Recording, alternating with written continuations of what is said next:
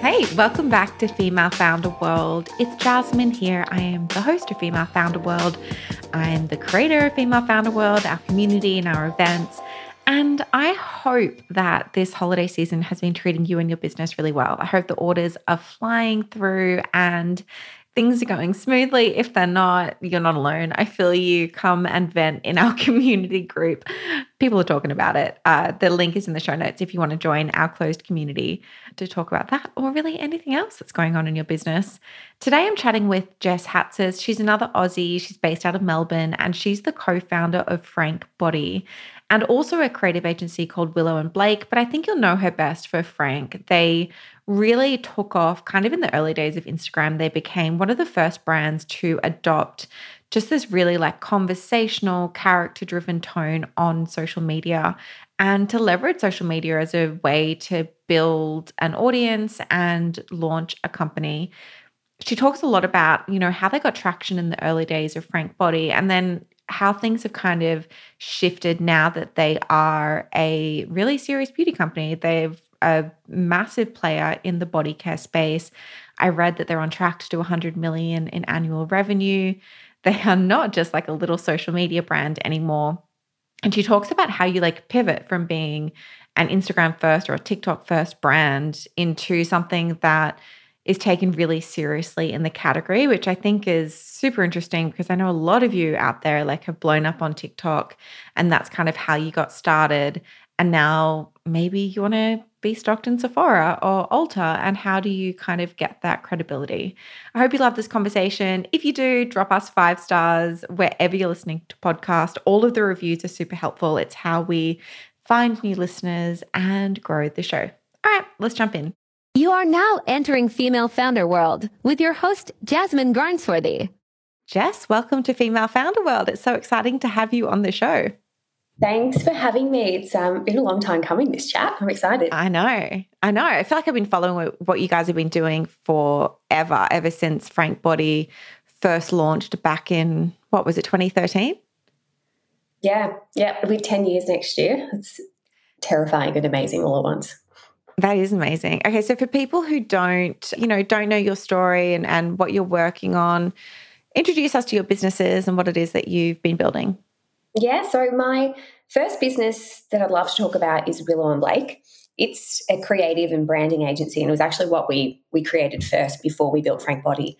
Uh, so I'm a copywriter by trade, and so is my business partner Brie.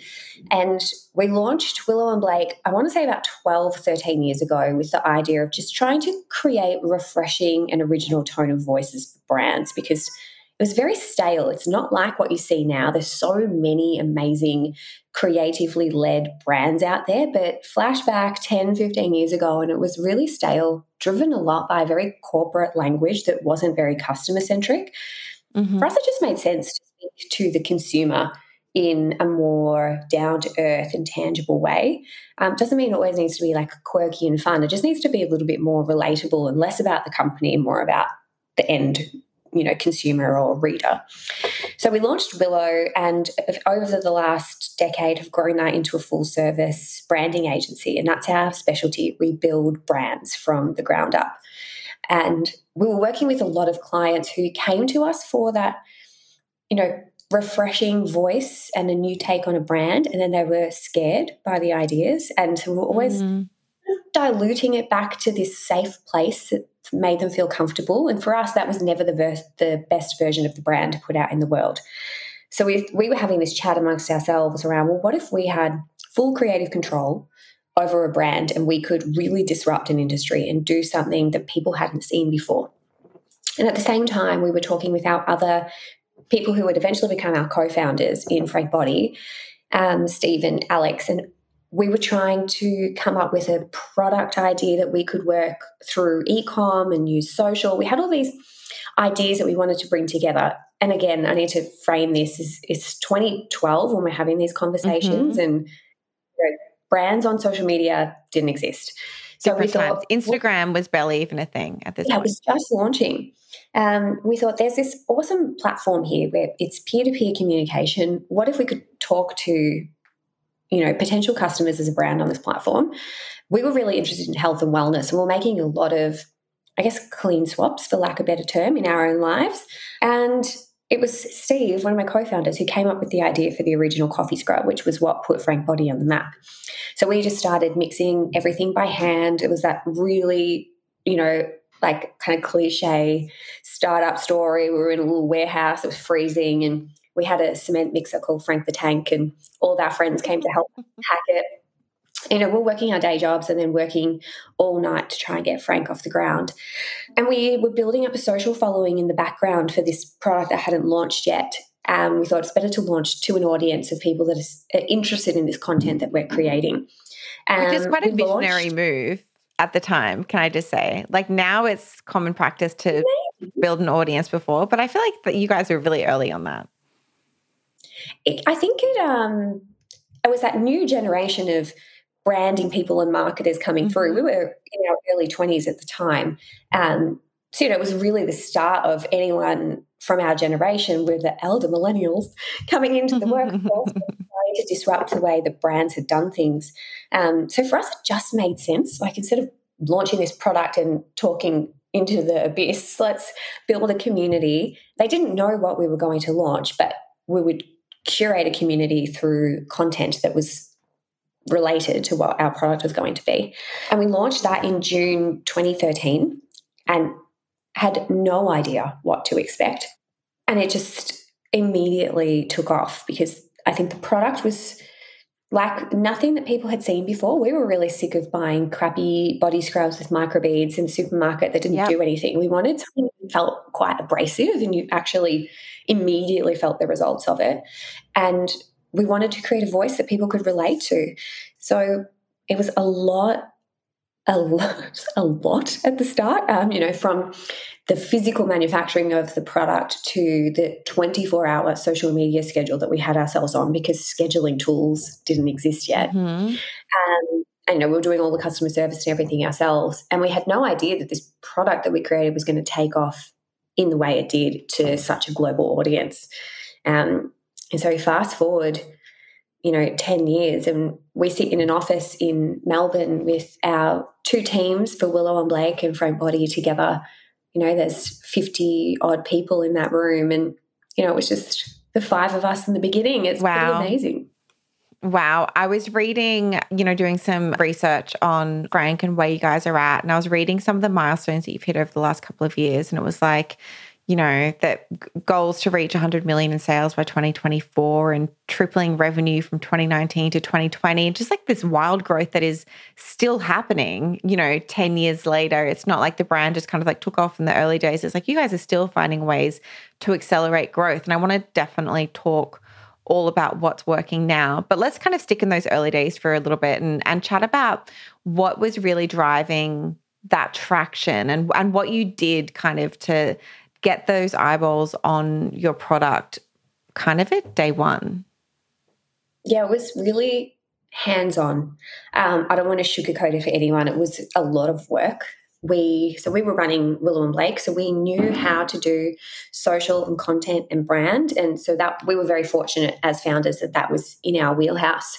So for those of us on the sort of branding and marketing side of the business, we it was a really rigorous posting schedule on social. So, you know, every hour of the day, 24 hours wow. a day, because we were talking to an international audience. So that meant taking it in terms to set your alarm at two o'clock in the morning and put a post up mm. because there was no other way to do it back then. Thank God now we have scheduling tools to do that sort of stuff. Mm. Um, really engaged community management. So there's nothing worse than a brand that launches and then doesn't take the time to actually engage with their customer base. So we were on there starting conversations on our pages, on our customers' pages, on influencers' pages, and the word influencers wasn't even a thing then.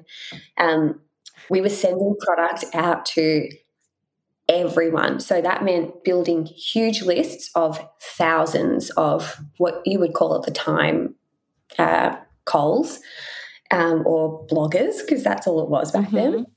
Um, we would email them, you know, by the hundreds a day and just try and collect addresses to send product out to people. And back then, people weren't charging for posts, it was much more yeah. exchange. So it's a really different landscape now. But it was just a huge volume game. And so we got the, the idea was just the most powerful form of marketing is word of mouth. The more groundswell we can create, the more people that we can have talking about this product online, the better. So, on our packaging and with all of our packaging, we sent out a flyer that instructed people how to take a Frank Effect photo and put it on social, which, if anyone has followed the brand from the early days, you may remember the coffee scrub photos of the legs and just basically babes in the shower, which was really also. I remember it very well. Yeah. That wasn't a thing that people did. You didn't I photos. definitely posted those photos. Yeah. I definitely was posting those photos. I think I was working at Pop Sugar at the time. I think you were. Yeah. I think that was actually mm-hmm. how we first met. Um, yeah. So, you know, that wasn't very normal to take photos of your products that you're using in the bathroom and publicize it to the world. But we wanted to create this sense of community, not even a sense of like an actual community where people could you know, be part of something that was really bold and I I liked that our brand, there's a lot of sexual innuendo in our brand. We wanted to yeah. be like that because I don't like this idea that, you know, women are shamed for being sexual beings. Like we are. So that sort of language has been part of our brand since day one because there's nothing shameful about it. It's fun. It's such a big part of our nature and who we are as women or however you identify, but it had been really absent from women's brands for so long. So we were trying to just reclaim all of these things that had been stripped out of women's brands because they were run by 60 year old men who were so disconnected from us as the consumer. Mm-hmm. Um, so, yeah, I think it was all of these elements combined that um, really meant that it got traction in the early days. And then that was difficult to sustain. It grew meteorically over the first two years, and then the algorithm changed really drastically.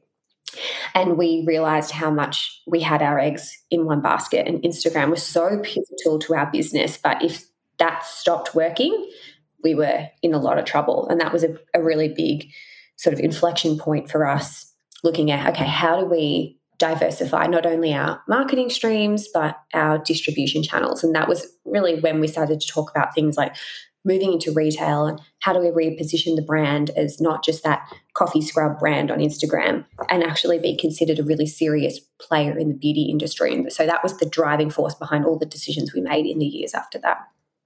So is that why then you kind of layered in all of these other products? Because you've also you have the full like body care and face care line now. You're definitely more of a 360 beauty brand than just that kind of like hero product. I still think like OG fans will will know Frank Body for the scrub, and that's kind of like the first thing you think of. But you have all of these other great products now as well. Was that kind of influenced by that strategy? Is that why you went that way? Very much so. We I noticed a lot when we were talking to journalists in particular that the the take of the brand was like, oh, you're that brand from Instagram. And mm-hmm. it wasn't meant in anything other than an observant way. But in my mind, yes, it was great that people knew us from social, but I wanted to be, we all wanted us to be recognized as that brand that really changed people's skin because the product was very efficacious. So everything that we created thereafter had to really deliver a result for an affordable price. So, how do you take a brand from being perceived as this social media brand to a really credible beauty player. Mm. You just continue to make really good products and you whether it's right for your brand or not, you look at partnering with retailers who add a lot of credibility. So that was why we first partnered with Mecca Beauty here in Australia. And that made sense for us. If we were going to go anywhere in retail, it was to Mecca because they were or are the premium beauty retailer in Australia. Um, and so that was the first retail partnership that we did. And that was a really important point, sort of repositioning who we were as a brand. And now we look at ourselves as high performance body care. So even though we have facial skincare, it's not the primary focus of the brand. We focus on body care that is really innovative, delivers great results for things like body acne, KP, you know, pesky skin conditions that we all get from time to time, but without having to pay $100 for a body scrub because it's just insane what some brands are charging. We wanted something that was affordable, really good quality, and gave people a result. So that's how we continue to build out the portfolio now.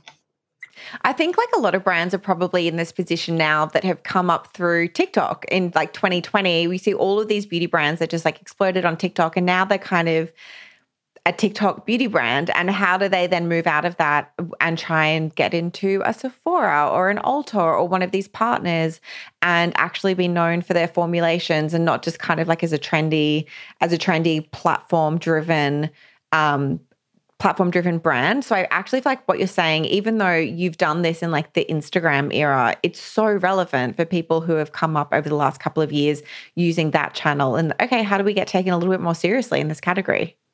Yeah, it's tough because it's such a you know double-edged sword social because it propels you out into the world and puts you in front of all of these people but then yeah you're exactly mm.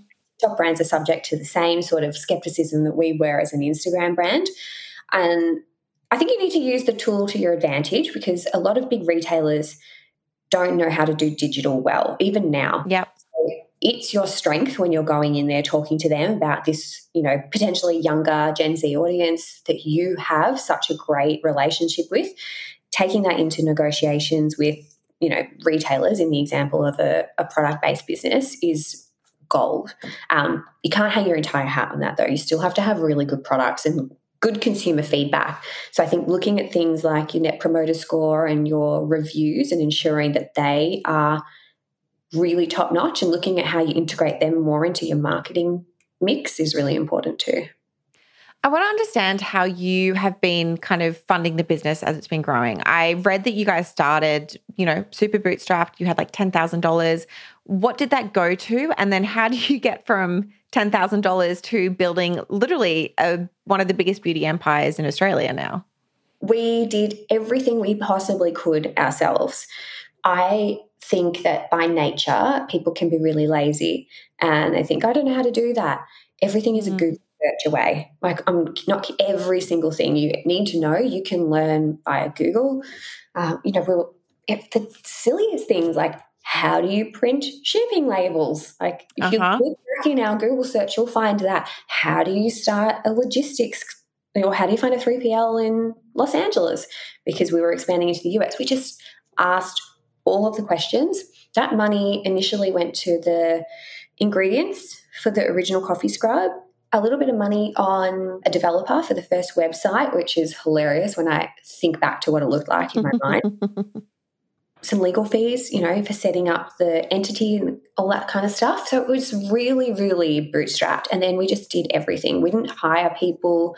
We just took on every role within the company ourselves because I think money can make people really lazy. And then we just start outsourcing everything. And I think there's something really nice about knowing the ins and outs of every corner of your business before you grow it. And you know, then you learn your weak spots. And when you can afford to hire the right people, you do, and they can take on these elements of the roles that you're not so good at. Um, so we did that for years, and we were really fortunate that we right place, right time, right idea. So it grew quickly, and we had money coming in to reinvest into the business.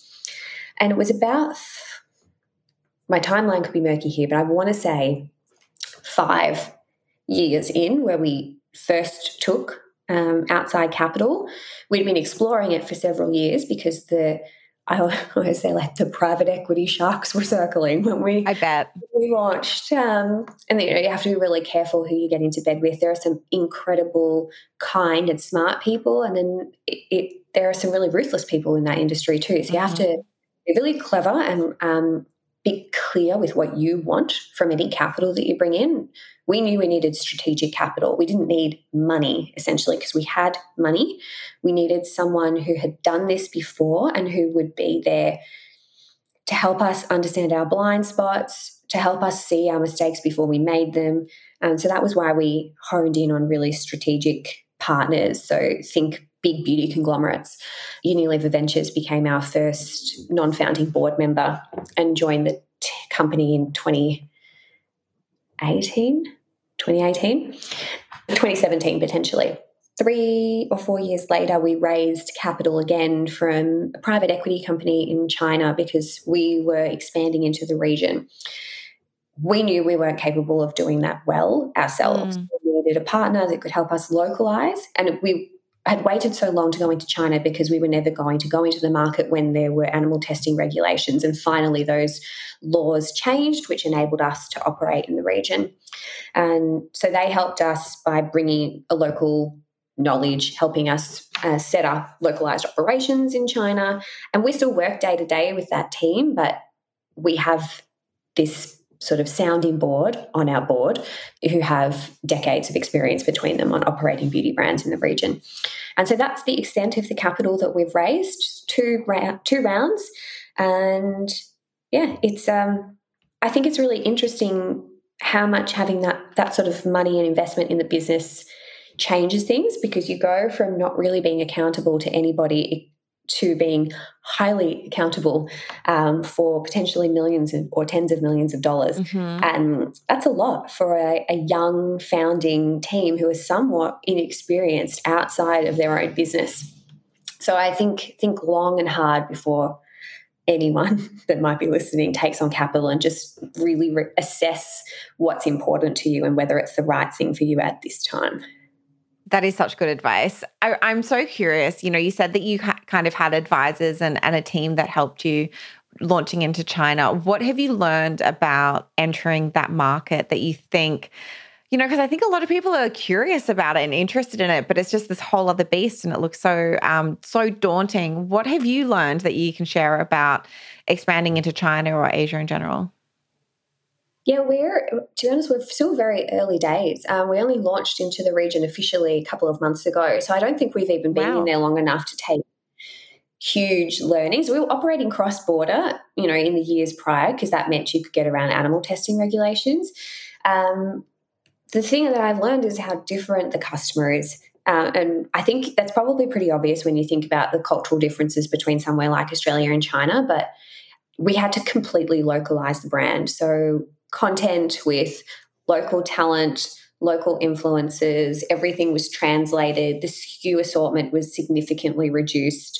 It is Frank Body, but even the tone of voice changed because there's so many sort of colloquialisms and uh, a quite a cheeky and sarcastic mm-hmm. tone of voice that doesn't translate well in China. So we've um, really sort of morphed the brand into something that's a bit more suitable for the region under the guidance of our team in Shanghai.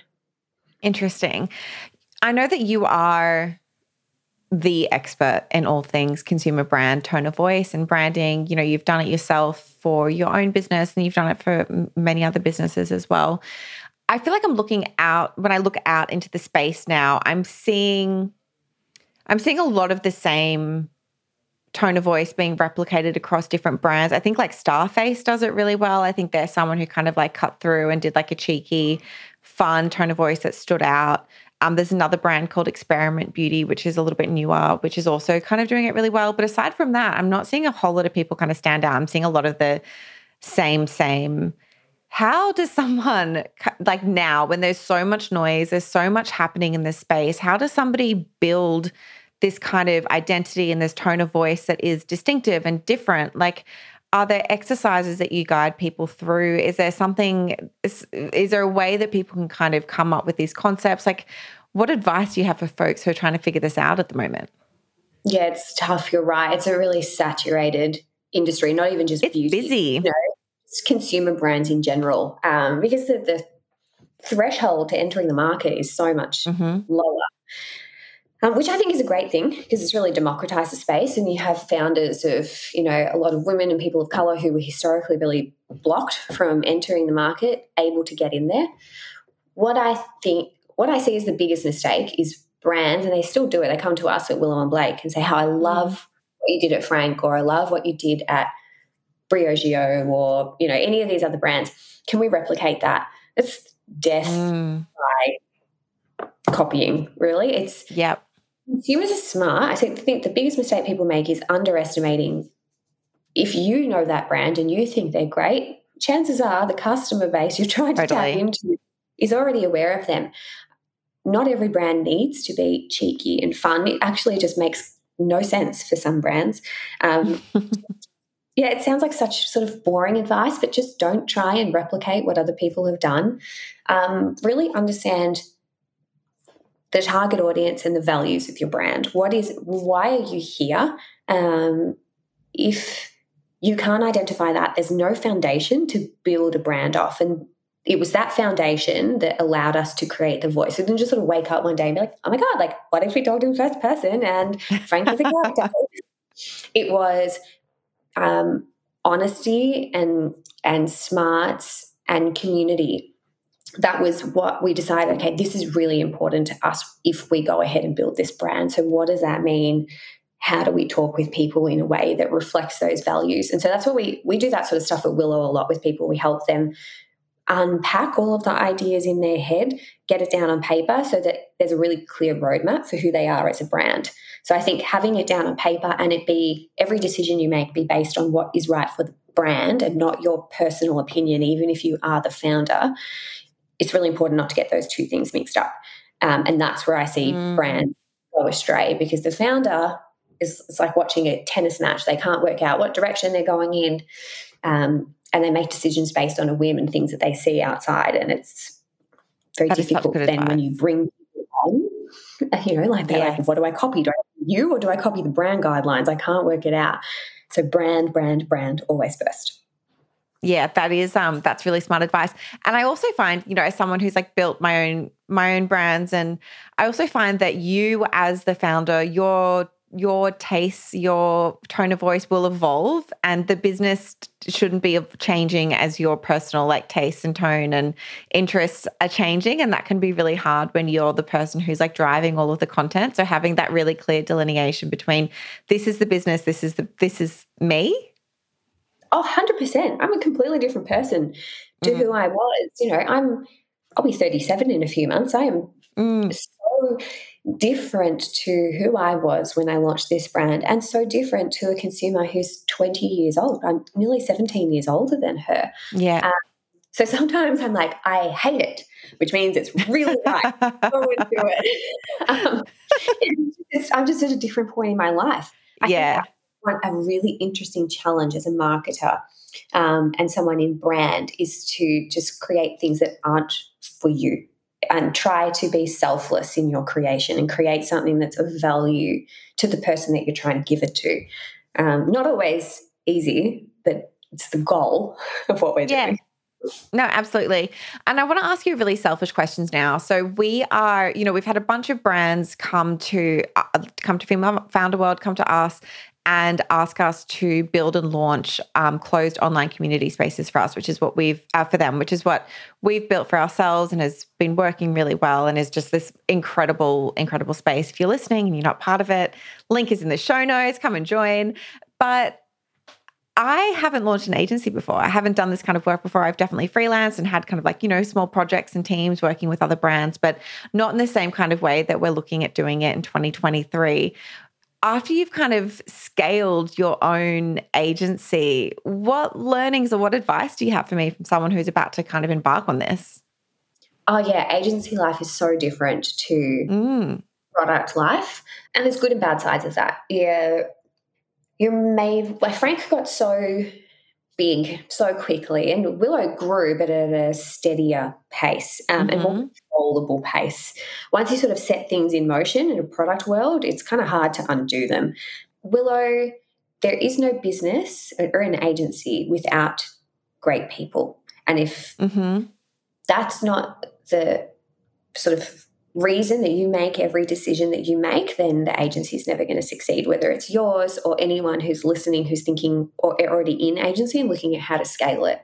And we've made those mistakes before. And it wasn't until we realized that like, the heart and soul of this company is the amazing creative and strategic team that we have built here. So we're not that we're not like this at Frank, because you're obviously always really really selective and careful with who you bring into the team, but there's much more at stake in an agency scenario because you put one wrong ingredient into that recipe and the whole thing is ruined. Mm. It's so much about an agency, especially one in a creative space, which yours is.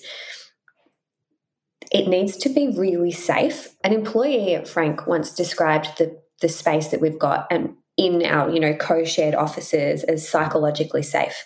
And that was mm. compliment I've ever received because she said, I've never felt like this at work. Like I can challenge you as my boss if I think that your idea isn't right.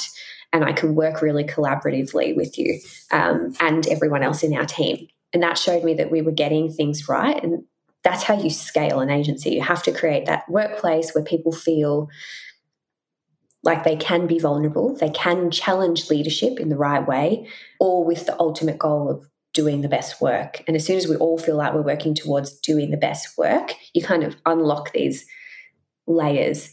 Um, and learning how to network. I suck at networking. Mm. I'm a very shy person. I'm fine here talking about the stuff that I do every single day. Throw me into a room with strangers where I have to make small talk, and I'm oh, I'm shocking at it. Jess, it hasn't held you held you back. Don't worry. so like, we're really trying to get out there again after the last few years of you know yeah COVID and just focusing on building our network so that we can you know bring that sort of business development back into Willow. So yeah, my biggest piece of advice is just focus on the people. Mm, great advice. And then the last thing I ask everyone who comes on the show is for a resource. It could be a book, a podcast, a habit, something that's been helping you as you've been kind of building your businesses and upscaling as a leader and an entrepreneur. I have to say, I'm a podcast addict, um, and I have been for a really, really long time. So I love listening to other founders' stories. My listening to founders who are really different to you is quite important. So it's really lovely to mm. listen to people that you can sort of have that really like relatable element to. Then I challenge myself to listen to experiences of people who've had a very different life to me because they're going to teach me something. They're more likely to teach me something that I don't already know or I have never experienced. So we all have bias when we're selecting the things that we read or we listen to and trying to acknowledge that about yourself um, and make sure that you're you know taking on the opinions of people that you wouldn't potentially usually um, is a huge way to learn um, and the other one i did it on the couch this morning after i had a, a shocking night's sleep because i have insomnia and I thought I can go into this day going, oh my God, I have to record a podcast. Oh my God, then yeah. I have somewhere. And I just went, no, that. Like, I am going to have the best day. I am starting my day by talking to this amazing woman who I really admire. That's awesome. Then I'm going to have an hour on my own, which when you have a kid never happens, to listen to a podcast without it being interrupted by the wiggles. So I was like, I just reframe the way I was approaching the day. And that is a it, it was a really big part of my life and i definitely felt like i lost it for quite a while over the last year or two and i got i got into this very negative and limited mindset and i'm trying very hard to focus back on things that you know I, i'm a big believer in manifestation and positive mindset and it left my life for a while and so mm. did all of the i guess riches whether you think of them as monetary or for me they're more potentially spiritual left my life too. And I thought, I need to get this back. This was this is controllable. Bring this mindset of abundance and happiness and health back into your life. It's a big part of what I'm trying to focus on at the moment. Um, not to get too woo woo for anyone who's not interested in that space, but oh my know, god, I could do woo woo all day. Are you um are you like a, a Lacy Phillips to be magnetic girly? Do you get into that podcast and her courses? No. Tell me all about oh, I love it.